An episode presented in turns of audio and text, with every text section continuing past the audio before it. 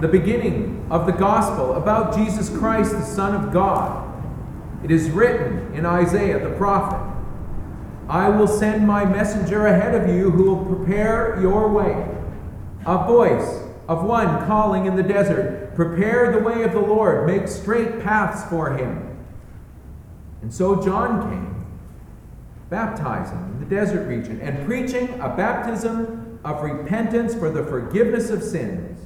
And the whole Judean countryside and all the people of Jerusalem went out to him, confessing their sins. They were baptized by him in the Jordan River. Now, John wore clothing made of camel's hair with a leather belt around his waist, and he ate locusts and wild honey. And this was his message After me will come one more powerful than I, the thongs of whose sandals I am not worthy to stoop down and untie. I baptize you with water, but he will baptize you with the Holy Spirit. Here ends our gospel.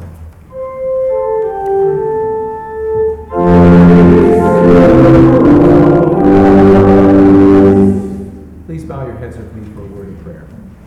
Father God, may the words of my mouth and the meditation of all of our hearts be acceptable to you, O Lord, our strength and our salvation.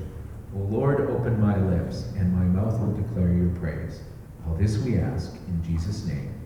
Amen. Please be seated.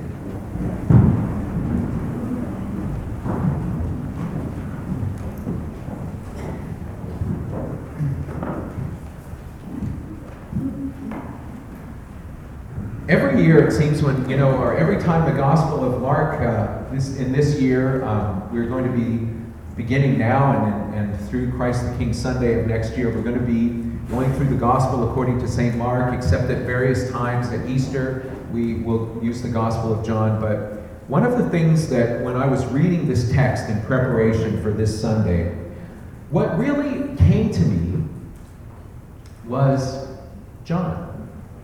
And what John was doing. You know, he was baptizing people in the Jordan River. He was calling them to repentance. And you know, it was really for the people that were coming there, that were experiencing his message, that were, that were in his message feeling a call from God to repent of their sins. They saw John as this incredible, incredible character that they felt in him, that they sensed in him the divine, that they had to do. They were compelled to do what he said. But that's not true of everybody. That's not true of the religious, some of the religious authorities on that day. And what was interesting is, if you look in the book of, uh, or the Gospel according to St. Matthew, in the 21st chapter, we have a confrontation between Jesus and some Pharisees, and they question his authority, and it's really a, a, wonderful verses. And Jesus entered the temple courts, and while he was teaching, the chief priests and the elders of the people came to him. By what authority are you doing this, these things? They asked. And who gave you this authority? And Jesus replied, I will also ask you a question. If you answer me, I will tell you by what, by what authority I am doing these things. This is Jesus' question. John's baptism. Where did it come from? Was it from heaven or was it from men? And this is like they took a sidebar. They said, Ooh, I don't know, we better think this over. So they go over to the corner, then they discussed it among themselves and said, If we say from heaven, he will ask, then why don't you believe him? But if we say from men, we are afraid of the people, for they hold John that John was a prophet. So they answered Jesus, We don't know. Then he said, Neither will I tell you by what authority I am doing these things.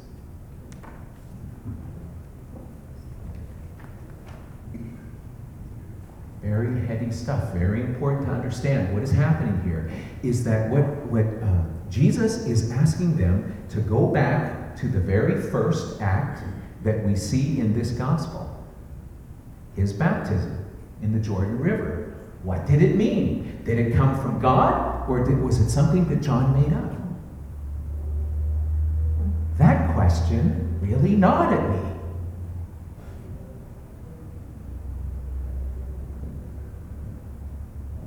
It's got to come from God.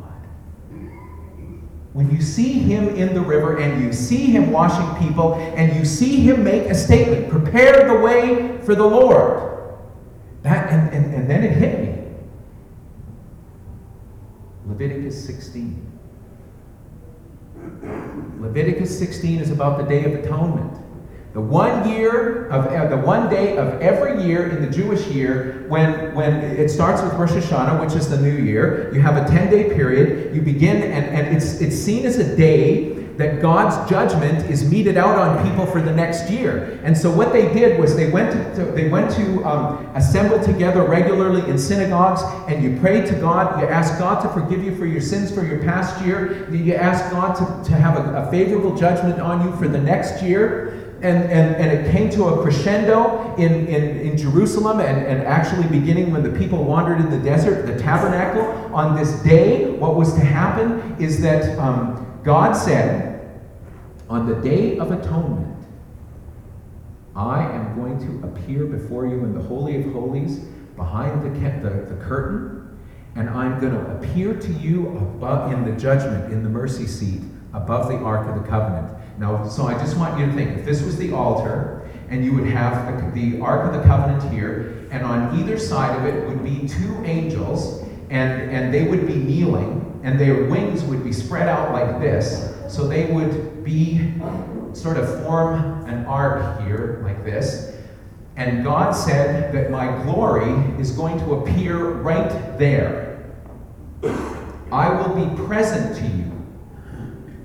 Now, in order for the high priest to go behind the curtain and to stand before God, who is going to appear right there, he had to do a couple of things. First, he had to offer sacrifices for his sins. He had to confess his sins.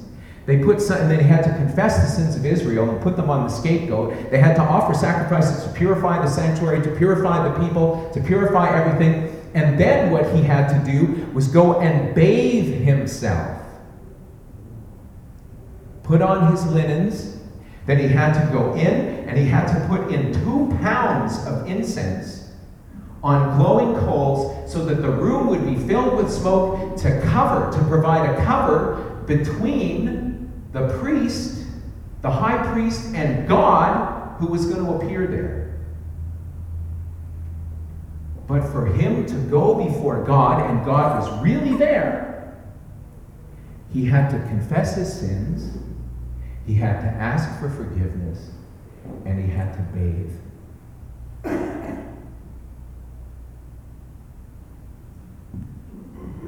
What's John calling the people to do?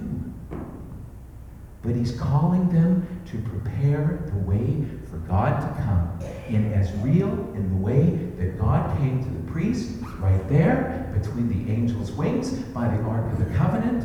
And, and, and, and God was going to appear to them in precisely the same way. And for them to get ready for God to come, they had to for, ask for forgiveness of their sins they had to be washed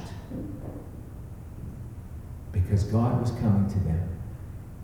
And that's what John the Baptist was telling the people. And that is what the Pharisees, the high chief, the chief priests, and, and, and, and, and all and that whole group of unbelievers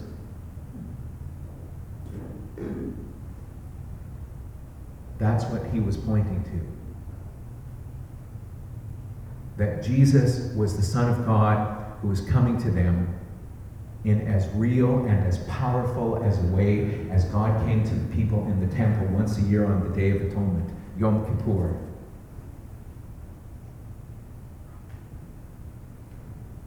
And Jesus at that moment was giving them an opportunity to repent, to acknowledge who he was, to believe what John the Baptist was saying, so that they could experience him as the Son of God that had come to them.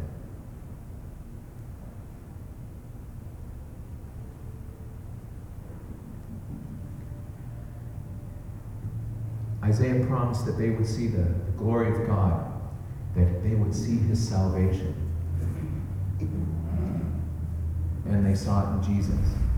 But you know, part of God's plan, this is a part of God's plan, that the way that the salvation was going to come before all of humanity, of all of mankind, that they would see it at that particular time in the history of, of, of humanity, was that they were going to experience the salvation of God in Jesus being the suffering servant in Isaiah that would be on the cross and would die for our sins and would be resurrected. That is the salvation of God that that generation of people experienced. The humble Messiah, the servant of God. And they also experienced him as the shepherd. I love those words from Isaiah that he will be like the shepherd. I mean, it, these, are, these are such words of such incredible comfort uh, that are, that, and, and this is just, he gathers the lambs in his arms and he carries them close to his heart and he gently low leads those who have young. That's who Jesus is. That was his ministry. For those that wanted him to, to wanted to be gathered by him, for those that wanted to be nurtured by him. That's who the Messiah was at that time in history. And that who, that's who John was telling them, he's here, don't you see?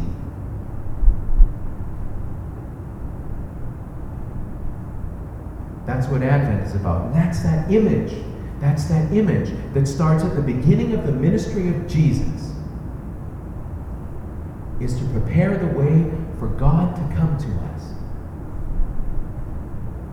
And you know what my job and your job and the job of every person, our calling of every church on, on earth that, that believes in the purity, preaching the gospel and its purity, is to say that we now are in the place of John the Baptist, and we're the wild people in the leather tunics and and, and, and the belts and, and, and at the Jordan River, and we're calling people to repent.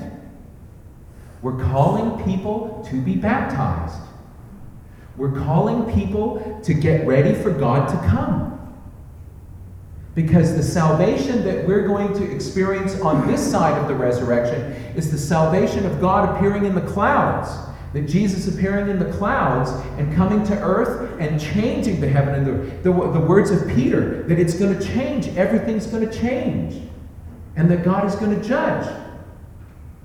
And that what the job of the church is, our calling, the great privilege that we've been given, is that we are to be like John. We're to be there at the river, and we're to call people to come and call them to repent and to be washed it's put this way in Matthew, the 28th. Go into the world. And what? To baptize people in the name of the Father, the Son, and the Holy Spirit. And to teach them everything I've taught you, to, and, and to have them obey it. That we're to make disciples and be disciples. That we're to be like John and wash people. And, and to, to lead lives that reflect that. That's who we are. That's what happens at the baptismal font. Because that's the beginning of the life of faith of people is in that font. When they're washed and they repent and God comes to them. But this morning, like John the Baptist, I'm going to say to you that God is going to come to each and every one of you today.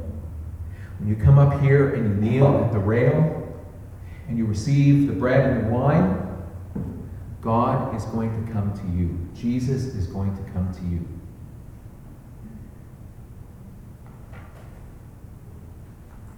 You've been washed in the waters of baptism. You've been cleaned. That's why it's really important to begin uh, in the service that we, we ask God to forgive our sins, that we repent. And when we come here, we really receive Jesus. That God really comes to us. And you know, the amazing thing is that when we experience that, the first, my first response is, Jesus, I have no right, I have no authority on my own to bless those elements or to give it to anyone else.